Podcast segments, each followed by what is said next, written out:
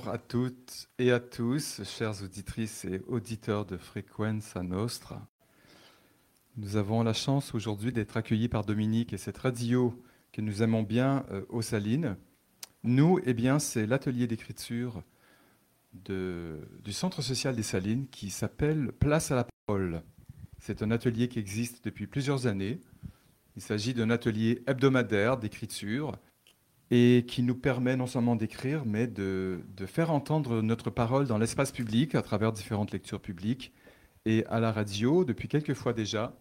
Et la bonne nouvelle, tenez-vous bien, c'est que nous avons eu la, joie d'apprendre que notre collaboration euh, atelier et radio est euh, bien officielle maintenant, financée par, euh, par la CAPA et l'État pour des émissions assez régulières. Vous allez entendre euh, cet après-midi un certain nombre de textes qui ont été écrits ces derniers mois, depuis euh, janvier. Le principe est le suivant, on se retrouve euh, donc une heure et demie par semaine, atelier pendant lequel je, moi, animateur Paul Grenier, donc compagnie Le Théâtre 3, je soumets à l'équipe un thème sur lequel, autour duquel eh bien, tout le monde écrit dans l'instant, environ une petite demi-heure. Et à la suite de cette écriture, nous échangeons entre nous sur, euh, voilà, sur nos différents points de vue et, ressentis euh, par rapport au texte euh, écrit. Donc nous sommes dix participants, dont un homme. Et aujourd'hui, elles sont sept en ligne sur les ondes à, à vous partager des textes, je le disais, écrits récemment. Alors sans plus tarder, je vais donner la parole à Daniel qui a un texte introductif à nous partager. Mes chères copines du mardi après-midi et cher Paul, aujourd'hui, la consigne, le thème choisi est que nous pouvons écrire nos textes librement sur ce que nous n'osons pas dire ou ne voulons pas dire. Notre silence est-il dû à un peu de timidité ou à la peur de la réaction de l'autre? Va-t-il, elle, se fâcher? Se sentira-t-il agressé, humilié. Mais nous sommes le mardi 11 avril. Quoi de plus tentant que de se soulager de quelques mots qui parfois nous encombrent la tête? Alors voilà, j'y suis. Je veux vous parler de nos rencontres du mardi. Pour ce qui me concerne, j'apprécie vraiment ce moment remue-ménage. Cependant, j'ai toujours un peu d'appréhension quand j'entends Paul, notre cher intervenant, nous dire par exemple Cette nuit j'ai pensé à vous, et surtout à un thème qui vous plaira sans doute. C'est point de suspension. Et dans ma tête, oh là là, ça ne va pas être triste, me dis-je. Mais vous, mes chères copines, vous êtes tout à fait tranquilles. Vous avez déjà vos stylos en main, une belle page blanche devant vous, attend d'être remplie. Elle n'attend pas longtemps. Juste le temps d'une respiration et le stylo glisse sans trébucher et les mots remplissent l'espace. Pendant ce temps, je me demande, mais comment trouver en 20 petites minutes un texte qui tient la route? Puis j'écoute le résultat de vos écrits. Les textes nous dévoilent un peu les personnalités de chacune. Cartésienne pour les autres, poète pour d'autres, et parfois des écrits plus personnels, souvent très émouvants. Je suis admirative, bravo. Bien sûr, nous ne passons pas le bac. Nos textes sont parfois hors sujet ou bien trop longs ou pas assez approfondis. Bref, on y, on y relève quelques défauts. Heureusement, Paul trouve toujours les mots pour excuser. Et lors de nos échanges sur les écrits de chacun, s'il arrive que l'une de nous dise Mais c'est hors sujet, lui peut répliquer Pas forcément, on peut retrouver un lien avec la demande et expliquer le pourquoi. Si c'est trop long, il dira Oui, bien, c'est vrai. Mais en le retravaillant, ce texte sera plus dynamique. Ça aide, c'est encourageant et c'est vrai. Avant de terminer, un petit mot pour Gaëlle, dynamique et bienveillante. Elle intervient régulièrement dans notre atelier et nous fait découvrir une autre approche sur ses écrits, pardon, sur ces exercices d'écriture et de lecture. Voilà, chères copines, j'apprécie beaucoup cet intermède du mardi et je nous souhaite d'écrire encore de beaux et nouveaux textes pleins de surprises sur des thèmes non encore explorés. explorés. Pour cela, faisons confiance à Paul, amicalement Daniel. Merci Daniel. Nous sommes toutes choses, euh, tous, euh, tous et toutes émus parce que c'est un texte que nous découvrons à l'instant et qui raconte bien, je pense, ce qu'on peut ressentir euh, dans, cet atelier. C'est bien que tu aies parlé de, Gaël aussi. Donc Gaël Tarditi est effectivement une autre, notre autre intervenante. Elle fait partie de la, société Lotu. Et Gaël est vidéaste et donc propose dans le cadre de cet atelier un travail autre autour de l'image et du son. Et d'ailleurs, je vous annonce à, l'instant même, mesdames, que les quatre prochaines semaines seront réservées à un gros projet avec Gaël le mardi après-midi. Bien, alors maintenant, chères auditrices, auditeurs, vous allez entendre quatre textes écrits sur le même thème dans le cadre de la journée du 8 mars, journée internationale des femmes. Ces textes ont été lus pour la plupart euh, au Jardin de l'Empereur, à la médiathèque, le 9 mars, parce que cette médiathèque est aussi euh, l'un de nos partenaires qui, nous reçoit pour des lectures publiques. Alors l'exercice consistait non pas tant à écrire sur la journée en elle-même, mais qu'est-ce que le mot femme euh, évoque pour vous en ces temps qui courent? Je donne la parole à Madeleine. Les femmes. Chaque premier de l'an est l'occasion pour les gens d'offrir avec les chocolats des vœux de paix, de santé et de joie. Mais déjà à l'école et bien avant l'acropole, on nous apprend que les guerres, les maladies et la misère règnent depuis des millénaires. Et justement, que voyons-nous sur nos écrans? Rien que de pauvres gens fuyant la misère, les violences et la guerre. Et sur nos têtes, la menace du nucléaire. Mais les hommes ne changeront donc jamais? C'est un constat bien amer et qui déplaît. Mais heureusement, heureusement, il y a les femmes, celles qu'on aime, celles qu'on acclame, celles d'Iran et d'Afghanistan, celles qu'on frappe, celles qu'on abat, celles qu'on viole mille fois. Ce sont des sœurs, des filles, des mères, ce sont des femmes qu'on jette à terre, mais qui se lèveront pourtant pour crier Assez, assez, assez maintenant, assez de guerre, jetez vos armes, assez de sang, assez de larmes, plus de combats, plus de soldats. Vous ne le voyez donc pas La terre se meurt, tout est brûlé, tout est détruit et saccagé. Il ne reste vraiment plus rien. Mais quand allez-vous faire la paix, enfin? Merci Madeleine. Cher public, vous avez pu entendre la rime Madeleine aime beaucoup écrire sous forme poétique, rimée, et ça donne beaucoup de force au texte. J'invite maintenant Catherine à nous lire un extrait d'un très long texte que ce thème lui avait euh, vraiment inspiré. Donc je crois que tu en as choisi un extrait pour nous. Nous t'écoutons, Catherine. Je suis née. Je suis née et j'ai grandi dans un tout petit village où jusqu'à mes 15 ans, il n'y avait ni route, ni électricité, ni eau courante. Autant dire que la vie était rude pour les hommes comme pour les femmes dans cette époque d'après-guerre.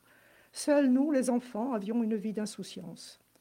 Les hommes partaient de bonne heure au champ et ne revenaient souvent que le soir.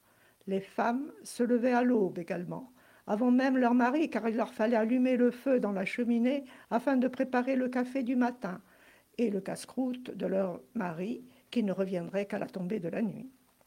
Le feu devait être ensuite entretenu toute la journée, même en été, pour cuisiner les repas. Personne dans le village n'avait encore les commodités du gaz en bouteille à cause de la difficulté de transport sans doute, peut-être aussi par manque d'argent. Quant à la journée de la femme, elle était bien remplie. En plus des tâches habituelles de toute mère de famille, à s'occuper des enfants, à faire le ménage, préparer les repas, il fallait aussi s'occuper des bêtes, du jardin, qui nous assuraient une nourriture pour toute l'année. Plusieurs fois par jour, il fallait aussi aller à la fontaine, remplir des seaux, qu'elle portait ensuite en équilibre sur la tête. Au jardin aussi, le travail ne manquait pas, et elles en revenaient avec des paniers parfois très lourds, pleins de beaux et bons légumes cultivés patiemment. Et puis, il y avait aussi les jours de grande lessive où les femmes s'affairaient au lavoir, à battre le linge, avant de le faire bouillir dans de grosses lessiveuses. À la campagne, les femmes faisaient souvent leur pain elles-mêmes. Dure tâche que celle de pétrir la pâte à force des bras, de chauffer le four avec des branchages ramenés en fagots sur la tête pendant les jours précédents, et puis d'enfourner ensuite les pains un à un dans un four brûlant. Mais ce jour-là était comme un jour de fête pour les enfants du village. Ils se rassemblaient autour du four pour attendre le petit pain chaud qu'on ne manquerait pas de leur donner. Quel parfum et quel régal. Des temps difficiles, certes, mais des temps heureux vus par mes yeux d'enfant. Merci Catherine pour ces souvenirs. J'invite euh, Josiane à lire son texte. Il y a un an, nous avions pu les voir sur tous les écrans de télévision du monde, s'entasser avec leurs enfants dans des voitures bondées ou parcourir à pied des dizaines de kilomètres, avec pour seul bagage un panier pour le chat ou le chien, une cage pour l'oiseau ou le hamster, afin de soustraire le plus petit souffle de vie à leur bourreau au service d'un dictateur qui rêvait de refonder un grand empire à l'aide d'une opération spéciale. Leurs conjoints, contraints ou forcés pour certains, et pour d'autres par libre choix, pour la plupart, étaient restés pour prendre les armes et rejoindre le front. Mais toutes les Ukrainiennes n'ont pas pris le chemin de l'exode. Cantonnées d'abord en deuxième ligne à des tâches subalternes, mais néanmoins vitales, comme l'acheminement de médicaments, de nourriture et de vêtements aux soldats, elles devaient aussi, pour certaines, assurer l'intendance dans leur foyer, car elles avaient à charge leurs parents âgés ou malades, n'ayant pu se réfugier à l'étranger. Mais rapidement, leur engagement ne s'est pas limité à ces missions. Beaucoup parmi elles ont choisi de rejoindre l'armée et de prendre les armes. On les découvre à des postes pour le moins insolites tireurs d'élite, commandants de véhicules blindés ou d'unités d'artillerie et de drones.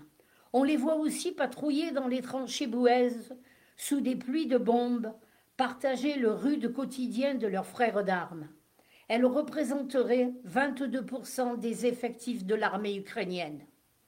Pourtant, femmes ou filles, elles se savent ô combien vulnérables si elles devaient tomber entre les mains de l'ennemi qui a déjà démontré son savoir-faire lors de la libération de Berlin en 1945. Mais leur combat pour la défense de leur terre, de leur culture et de leur peuple a réussi à effacer en partie la peur et les angoisses générées par cette barbarie. Celle qui s'est réfugiée à l'étranger, souvent pour protéger son enfant, comme celle qui, expérimentée ou pas, a choisi de se battre, c'est que chacune à sa manière lutte pour un futur de dignité et de liberté. N'oublions pas que leur combat ne se limite pas aux frontières de l'Ukraine. La guerre est à nos portes et nos démocraties ne résisteraient pas longtemps aux assauts d'un adversaire toujours tapis dans l'ombre et prêt à exploiter la moindre de nos faiblesses. On dit souvent que ce sont les circonstances historiques qui font les grands hommes, comme Churchill ou De Gaulle, en maintenant les femmes dans l'invisibilité. Mais leur capacité de résistance ne s'est jamais démentie hier. Rappelons, rappelons leur rôle pendant la résistance, comme aujourd'hui, avec la lutte acharnée des Ukrainiennes. Merci pour ce texte qui résonne chaque jour. Un dernier texte sur le thème du 8 mars de la femme. Je donne le, micro à Anne-Marie. Le sujet de la femme est vaste. Je me limite à des souffrances que j'ai vécues en tant que femme. Enfant, je me sentais protégée par mes parents, surtout par ma mère. Elle n'a pas de souvenir de son père. Il est mort alors qu'elle n'avait que 18 mois. Elle me disait qu'il fallait un homme dans la famille pour être protégée. Elle ne supportait pas que nous, ses enfants, soyons maltraités, agressés par qui que ce soit. En revanche, elle appliquait à la lettre les us et coutumes locaux et nous les imposait. Nous, les filles, nous devions nous soumettre aux garçons. Nous n'avions pas le droit de leur tenir tête, même si nous avions raison. Nous devions les servir. Nous n'avions pas le droit de nous habiller en pantalon. Les robes et les jupes étaient obligatoires. L'école en fin n'existait pas encore. Les bas fins coûtaient cher. Nous les portions avec des porte-jartelles et avions froid au haut des cuisses en hiver.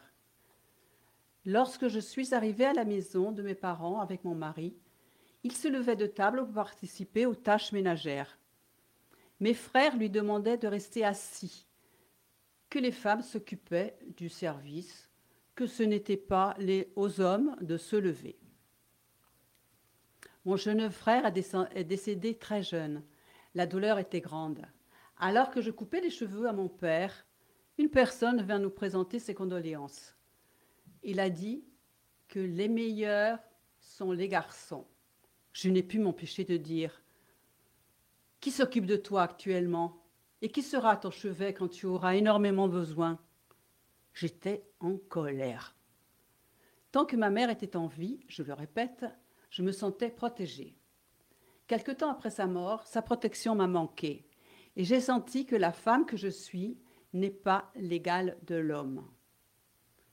En Corse, c'est moi qui suis propriétaire de mon héritage. Eh bien, les élus de la commune s'adressaient à mon mari quand ils voulaient en discuter.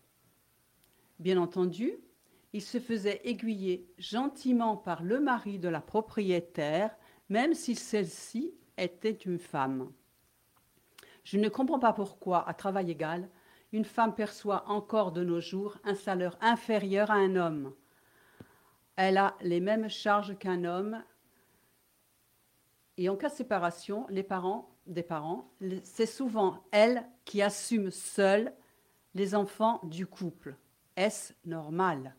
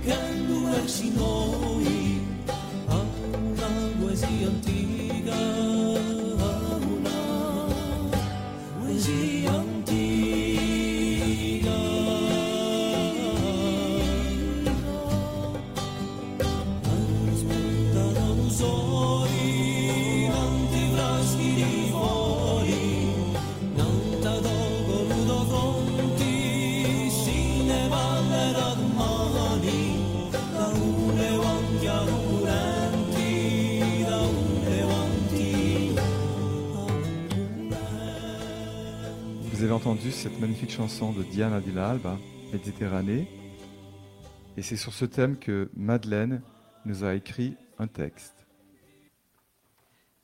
Méditerranée, toi qu'on a si bien chanté, tu n'es plus à présent, hélas, qu'un cercueil mouvant. Tu as porté sur tes flots de grands et beaux bateaux, des Corses quittant leur île avec le sentiment de partir en exil. Des gens tristes, des gens heureux, des rires, des larmes et des adieux. Te souviens-tu des Bot People? Ils venaient de loin, mais c'étaient les seuls. Nous les avons accueillis et aidés, et c'est une fierté.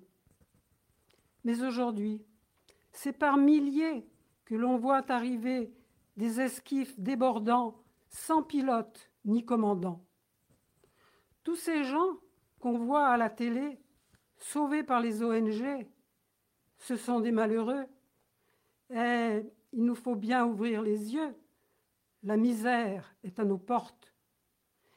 Ils sont de nulle part. Ils n'ont plus de pays. Ils n'ont plus de patrie. Ils ont jeté leur passeport pour être acceptés dans les ports. Mais personne n'en veut. Ils sont bien trop nombreux. Alors, on les renvoie chez eux. Mais ils vont revenir encore et encore. Ils braveront les tempêtes. Ils auront soif. Ils auront faim. Mais le regard perdu au loin, avec leurs rêves qui galopent vers cet Éden cette Europe, ils débarqueront ou bien ils mourront. Quand je pense à leur voyage et à tous ces naufrages, belle Méditerranée, j'ai envie de pleurer. J'ai de grands frissons et je ne mange plus de poisson. J'ai lu quelque part que depuis le début de l'année, il y avait 900 morts en Méditerranée.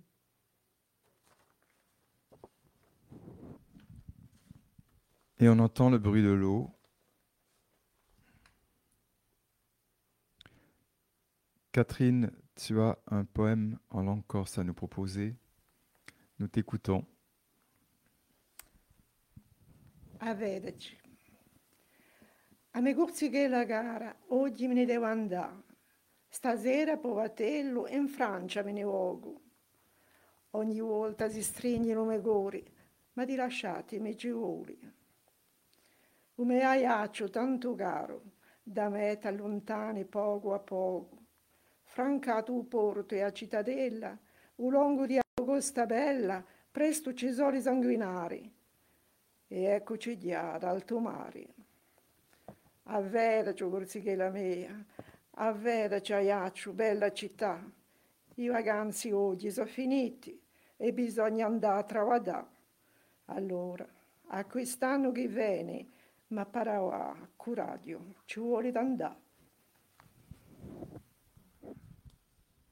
Merci Catherine. Allez, changement de sujet, changement de lieu. Il y a, nous sommes allés au début du mois d'avril au nouveau musée numérique des Jardins de l'Empereur, le grand musée numérique de la ville d'Ajaccio, le musée Microfolie, dans le cadre de d'une démarche nationale hein, du ministère de, la Culture. On est donc dans des visites de musées à travers, à travers des écrans et on est accueilli merveilleusement là-bas par la directrice Lelia Luciani. Donc vraiment, nous vous invitons à aller visiter cet endroit. C'est juste derrière la médiathèque des Jardins de l'Empereur. Donc par un bel après-midi, nous sommes allés là-bas pour découvrir ce lieu, rencontrer Lélia, qui nous a montré comment utiliser ces, tablettes et comment se balader virtuellement dans, les plus beaux musées du monde.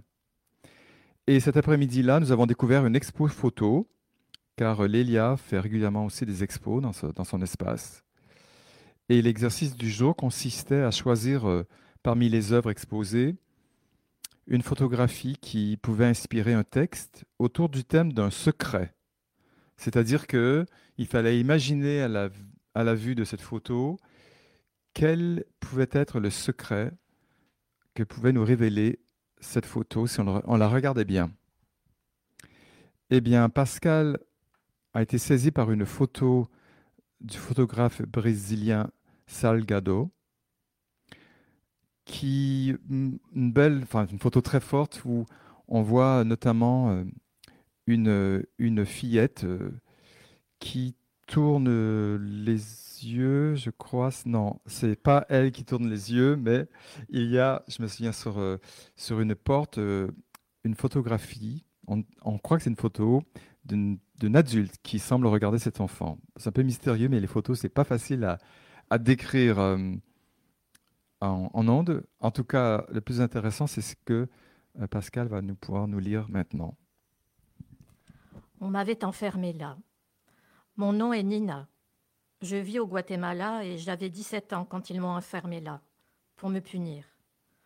J'ai toujours vécu dans ce village, travaillé dans les champs, sans aucune instruction. Et puis à 17 ans, j'ai aimé en cachette un garçon de la tribu voisine. Au bout de quelques mois, mon ventre a commencé à gonfler. Je ne savais pas ce qu'il m'arrivait, je ne comprenais pas. Puis les douleurs sont arrivées. J'ai mis au monde un enfant et les femmes du village l'ont enlevé pour l'élever. Je n'ai jamais su si c'était une fille ou un garçon. Pour me punir de cette faute et de ce péché, on m'a enfermé dans une sorte de placard en bois où j'avais tout juste la place de m'allonger pour dormir. On m'apportait à manger une fois par jour. Il y avait quand même une toute petite fenêtre où je pouvais observer ce qu'il se passait à l'extérieur. La vie continuait sans moi. Les gens partaient travailler au champ tous les matins. Je voyais souvent passer ma mère, mais elle baissait la tête lorsque je tapais sur la vitre. Elle était trop honteuse de ma faute. Les journées étaient longues, mais grâce à cette petite lucarne, la vie parvenait jusqu'à moi. Je voyais parfois des enfants qui passaient et jouaient devant ma cabane, et je me demandais souvent lequel était le mien. Et puis un jour, j'ai vu cette petite fille, elle était tout comme moi au même âge, la même coiffure, le même air joyeux et mutin. Tout comme moi, elle allait à la ville tous les dimanches, transportant sur sa tête un plateau de pommes au sucre, des pommes d'amour qu'elle allait vendre au marché. À chaque fois, sa vue me remplissait de joie. Les battements de mon cœur s'accéléraient. Une larme coulait lentement sur ma joue. On dit qu'une mère pourrait reconnaître son enfant entre mille. Mais les saisons et les années passent, et je suis toujours enfermée là, regardant la vie à travers cette lucarne, condamnée à expier une faute due à mon innocence. Merci Pascal. Cher public, auditeurs, auditrices, nous allons maintenant vous partager trois textes écrits autour d'une même photo du photographe corse Magnavac. Vous la, connaissez, enfin vous connaissez ce paysage dont il est question, un paysage euh, qu'on peut voir dans les calanques, où euh, les rochers on semble avoir laissé euh, apparaître un cœur spécialement illuminé au moment où le soleil fait passer ses rayons. Donc j'invite Marie-France à nous lire son texte nous sommes devenus une attraction touristique. Des milliers de personnes nous mitraillent de vidéos, de photos, il leur arrive même de nous peindre. Elle ne voit en nous que la beauté qui se dégage de cette roche aux teintes à nul autre pareille et aux formes si originales. Vous pensez que c'est l'érosion qui a façonné ces sculptures au fil des siècles? Oui, mais pas que. Je vais vous révéler le secret de ces pierres et vous verrez que l'image que vous percevez laisse entrevoir la réalité de notre légende. Il y a de cela environ trois millions d'années, nous, nous occupons ce petit bout de terre fertile.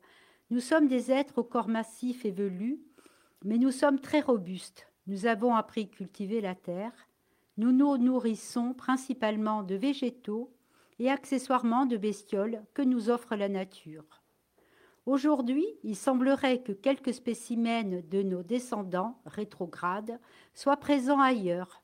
Vous les appelez animaux et plus spécifiquement primates. Vous les avez disséminés et pourtant, ironie du sort, vous vous attachez désormais à les préserver. Mais revenons à notre histoire. Nous étions donc seuls sur ce petit, petit bout de terre au milieu d'une étendue d'eau que vous appelez Méditerranée. Nous n'étions pas nombreux. Notre royaume était petit mais cohérent. Notre roi et notre reine se souciaient de notre bien-être. Nous ne connaissions ni la guerre ni la jalousie. Nous vivions en harmonie en nous respectant, mutuellement. Et puis un jour, tout a basculé. Des engins inconnus de nous autres, immenses et effrayants, ont surgi sur l'eau.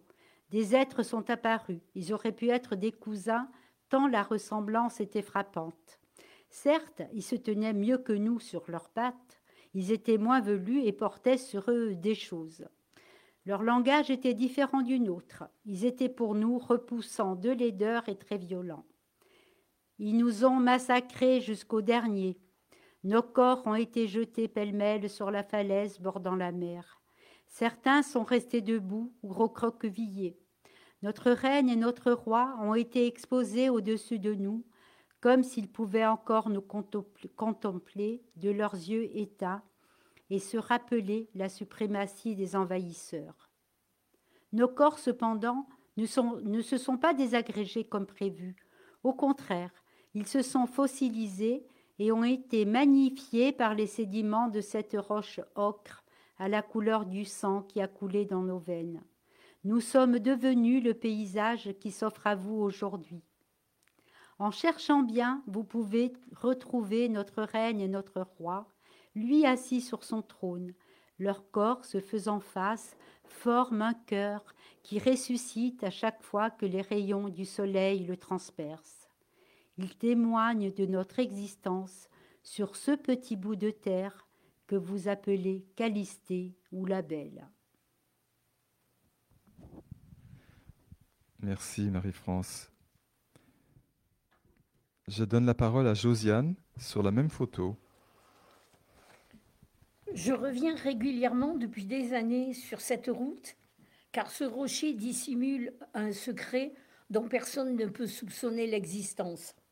C'est celui d'un amour de jeunesse, vieux maintenant de plusieurs dizaines d'années, qui a bouleversé ma vie. J'avais 16 ans et j'étais tombée follement amoureuse de Paul. Nous avions décidé de graver notre amour dans la roche en gage d'éternité. Nous avions choisi ce lieu isolé pour nos rendez-vous clandestins, car nous avions découvert dans la roche surplombant la route un trou qui allait faciliter notre projet. Graver un cœur, symbole éternel de notre amour. Lors de nos rencontres secrètes, nous façonnions, à l'aide de petits cailloux, ce trou existant afin de lui donner la forme tant désirée. Si lui est toujours là, encore plus visible au crépuscule, lorsque les rayons du soleil couchant le transpercent, le mien est en morceaux. Naïve, comment avais-je pu croire à ces serments d'amour, lui qui avait à l'époque déjà vingt ans de plus que moi? On se fait un film avec ce, récit. Merci Josiane. Allez, un dernier texte sur le thème euh, du secret, cette même photo du, du photographe corse euh, Magnavac. Daniel. Pourquoi analyser la photo que je viens de choisir? Peut-être parce que le paysage connu du monde entier me semble avoir quelque chose à m'apprendre, me transmettre un message visuel qui paraît posséder son propre langage.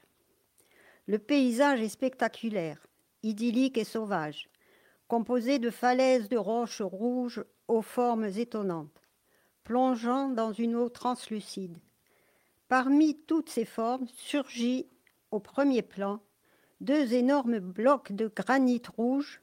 Ils sont face à face et réunis par une immense trouée en forme de cœur. Une légende raconte que deux familles rivales désapprouvaient la relation amoureuse de leurs enfants respectifs, la jolie bergère et le berger, son amoureux, auraient été transformés en pierre et réunis pour l'éternité par un cœur flamboyant au cocher du soleil. Mais le message visuel me dit tout autre chose. Les deux tourtereaux n'étaient pas poursuivis par les gens du village ou par leur famille. La bergère était trop jolie et un jeteur de sorts en était amoureux. Il a donc imaginé un stratagème pour kidnapper la belle. Mais, averti par le village, le couple décide de tendre un piège à l'individu. Il fabrique à la hâte deux épouvantails à leur effigie et dans la pénombre du crépuscule, les place face à face sur le chemin. Eux se cachent dans le maquis. Soudain, des craquements de bois secs signalent l'arrivée imminente de l'individu. Le voilà. Il jette son sort sur les pantins. Mais il n'a pas prévu l'impensable. Dans la seconde se passe un phénomène incroyable. Deux immenses blocs de pierre jaillissent du fin fond de la terre, face à face, et réunis par un cœur flamboyant de lumière. Le mécréant, lui, est englouti par le tremblement de terre qui a suivi, disparu à jamais. Pour autant, le secret n'est pas dévoilé en entier. Chacun pourra continuer l'histoire.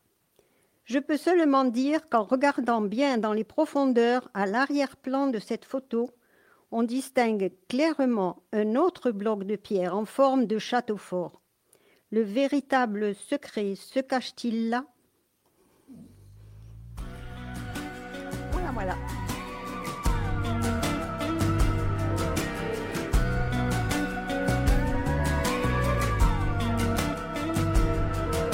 Venu des hauts plateaux, incendiés par la guerre, écrasés de soleil, des fourmis silencieuses, fouettées par la poussière, dévorées par le sel. On avait tous un jour imaginé la mer et la douceur du vent et dans cette nuit noire, on a payé si cher, on coule en dérivant.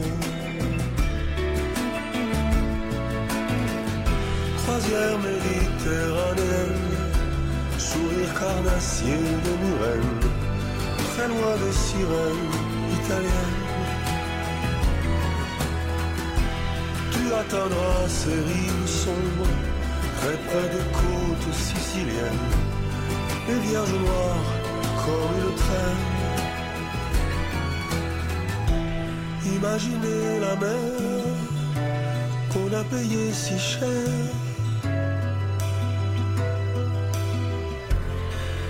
Imaginez la mer.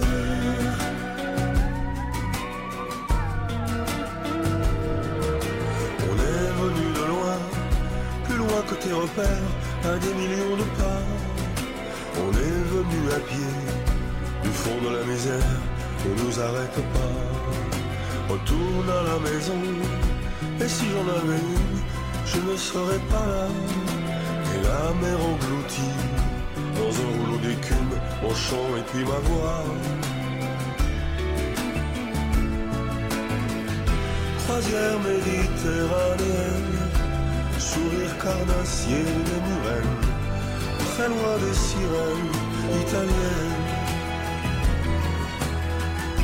tu atteindras ces rives sombres, près, près des côtes siciliennes, les vierges noires comme une traîne. Imaginez la mer qu'on a payée si cher.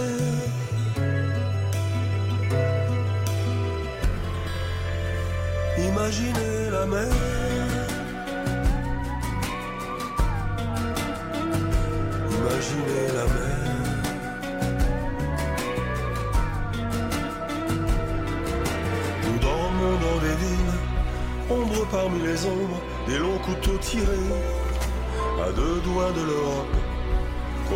Si fort, on commence à douter. Tu es resté debout, devant les barbelés, sur le ciel minéral. Tu commences à ramper, en dessous du silence et dans l'oubli total. Croisière méditerranéenne, sourire carnassier Eh bien, il y a quelques semaines, nous nous sommes intéressés dans notre atelier Place à la parole au thème du pardon. Nous avons eu envie de, de réfléchir et de nous exprimer sur cette question. Il ne s'agit pas de faire une thèse hein, sur, le, sur le thème, mais vraiment plutôt ma question posée, c'est eh bien, quelle est votre relation à ce mot-là, votre expérience à vous du, euh, euh, du pardon? Eh bien, aujourd'hui, Marie-France a eu envie de nous lire le sien. À toi. Tu es là, gisant, agonisant sur ton lit. J'ai partagé ta vie depuis l'âge de 14 ans. Je t'ai donné plusieurs enfants. Mais m'as-tu au moins considéré un jour? Même pas. J'ai été ton esclave. Je n'ai jamais eu droit à la parole. Notre mariage fut grand, bien qu'arrangé. Je n'étais pas prête et tu avais vingt ans de plus que moi. Tu m'as fait subir des choses innommables. Tu as été violent, intolérant. Lorsque j'ai voulu m'enfuir et retourner chez mes parents, tu es venu me chercher, m'étrenant par les cheveux, et personne ne s'y est opposé. Le marché était conclu. Tu as éteint la parcelle d'amour que j'avais en moi et espérais voir éclore un jour. Tu l'as piétiné, massacré. Mon seul amour a été pour mes enfants, mais ma vie à moi, ma vie de femme. Tu m'as toujours laissé en retrait et empêché même de fréquenter mes voisines. Tu ne supportais pas les rires, tu étais hargneux, tu voulais même m'interdire d'étendre le linge sur les toits de la Médina, heureusement interdit aux hommes. Pourquoi? Pourquoi? Je me dis que tu n'es qu'un être vil, ne méritant aucun respect. Tu entends bien ce que je te dis, tu n'es qu'un pauvre individu, une loque. Ce n'est pas ton aura auprès de tes acolytes qui change quelque chose. Tu ne méritais même pas d'être sur terre. Je vois à ta tête qui se crispe que tu voudrais bien te lever pour m'étrangler et me massacrer. Tu es désormais sans défense, et moi, je m'en suis sortie. Je poursuivrai et referai ma vie. Tu m'as rendue plus forte. J'ai appris à me taire, à méditer, à réfléchir. Voilà ce que tu as obtenu de moi. Il aurait été facile de t'empoisonner, mais je savais que la vengeance, c'est dangereux, et cela, et cela n'aurait mené à rien. J'ai été forte de mon inertie, de ma patience, et me voilà enfin apaisée, récompensée. Je te pardonne, et je te dis même merci, car tu n'as pas réussi à distiller en moi ce poison qui t'a rongé toute ta vie. Merci Marie-France. Ce texte nous donne des frissons. Euh, pour précision, dans l'exercice, il était évidemment possible d'écrire une fiction. Et c'est le cas du texte de, Marie-France. Alors, parlant fiction, et c'est ce avec quoi nous allons euh, terminer nos lectures, nous avons euh, la semaine dernière fait un tout nouveau exercice qui s'appelle la valise. Chers auditeurs, chères auditrices, je vais vous lire l'énoncé de cet exercice pour que vous compreniez bien de quoi il s'agit. En cette fin d'après-midi de mai, non loin de l'aéroport, vous faites une halte à la plage du Ricanto, histoire de prendre l'air du large et de souffler un peu après une journée fort chargée. Les lieux sont déserts. Cela arrive, non?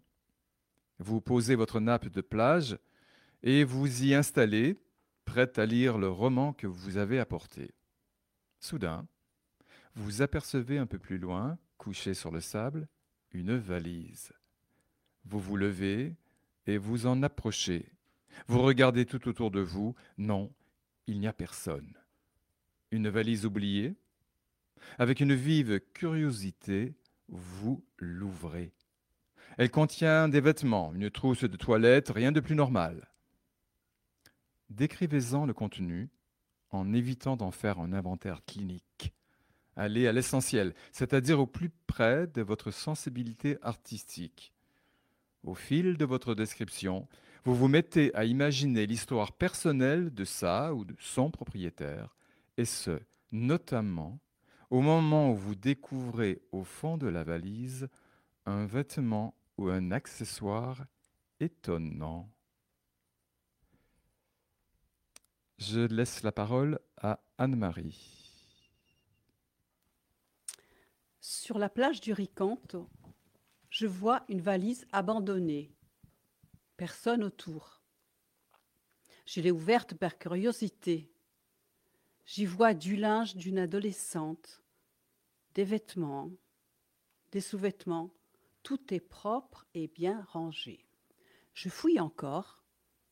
J'y trouve des papiers d'identité, bien cachés dans le fond de la valise. De qui s'agit-il? Le nom est français, le prénom aussi. La date de naissance indique qu'elle a plus de 18 ans. Des questions surgissent dans ma tête. De qui s'agit-il? Pourquoi cette valise a été jetée sur la plage? Où est la propriétaire? A-t-elle pris l'avion? Est-ce son nom ou s'agit-il d'un nom d'emprunt pour fuir un pays, une famille, des voisins Mais où est cette jeune personne? Est-elle retenue quelque part? Je me rends à l'aéroport et essaie de me renseigner sur cette personne. Est-elle retenue par la douane ou d'autres services de contrôle des passagers? Je me pose une multitude de questions. À force de patience et de questionner de personnel, j'apprends qu'une mineure en provenance d'un pays arabe a pris l'avion sans autorisation des parents pour venir en Europe. Elle est actuellement retenue par la police. Elle avait préparé cette valise qu'elle aurait ouverte une fois en sécurité. Mais voyant que les choses, allaient mal tourner, elle la confia à un passager adulte qu'il a jeté la valise sur la plage pour ne pas avoir d'ennui. Anne-Marie, merci. Et nous terminons nos lectures, toujours sur ce thème de la valise, avec Pascal. Agenouillé sur la plage balayée par le vent du mois de mai, je me décide enfin à ouvrir cette vieille valise abîmée par le temps. J'y découvre des vêtements d'homme assez usagés un vieux pantalon en peau de couleur ocre, deux chemises blanches aux manches bouffantes comme on les portait dans l'ancien temps, une écharpe fine parfumée à l'ambre et au tabac. J'y trouve aussi un vieil exemplaire d'un roman de Jules Verne, Le Tour du monde en 80 jours, où certaines pages sont cornées. Mais tout au fond de la valise, quelle n'est pas ma surprise de découvrir un journal intime dont j'ouvre sans hésiter la couverture en cuir noir et or.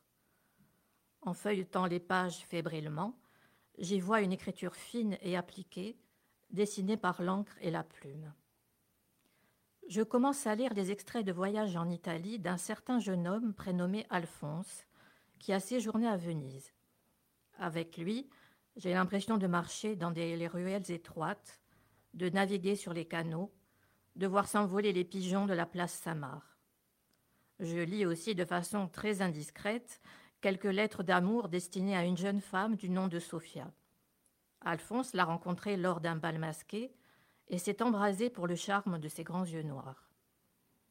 Emporté par ces belles lectures, je sursaute soudain en voyant la même date notée plusieurs fois 1897. Je tiens entre mes mains un ouvrage du XIXe siècle. Comment est-il arrivé là? Mystère. Est-ce un collectionneur ou un antiquaire qui aurait oublié cette valise? Ou bien ai-je franchi une ligne espace-temps cachée sur cette plage déserte? C'est avec émotion que je continue de lire les écrits d'Alphonse et je me laisse emporter par cette vie d'un autre siècle, alors qu'à l'horizon le soleil s'éteint tout doucement pour se cacher derrière les montagnes.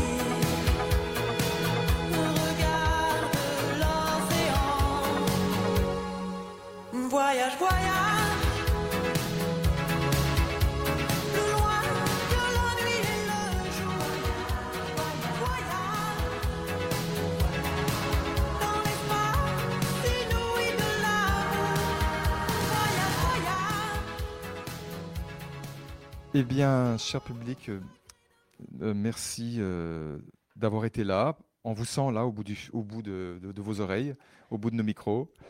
Alors, vous avez entendu des lectures de textes écrits dans le cadre de l'atelier d'écriture Place à la parole qui se déroule de façon hebdomadaire au centre social des Salines. Eh bien, vous avez entendu sur les ondes les voix de Pascal, Anne-Marie, Catherine, Daniel, Josiane, Marie-France et Madeleine. Et nous avons été assistés euh, par euh, une, une autrice qui n'a pas pris la parole aujourd'hui, mais Bernadette était avec nous pour nous soutenir. Voilà. Merci, à bientôt.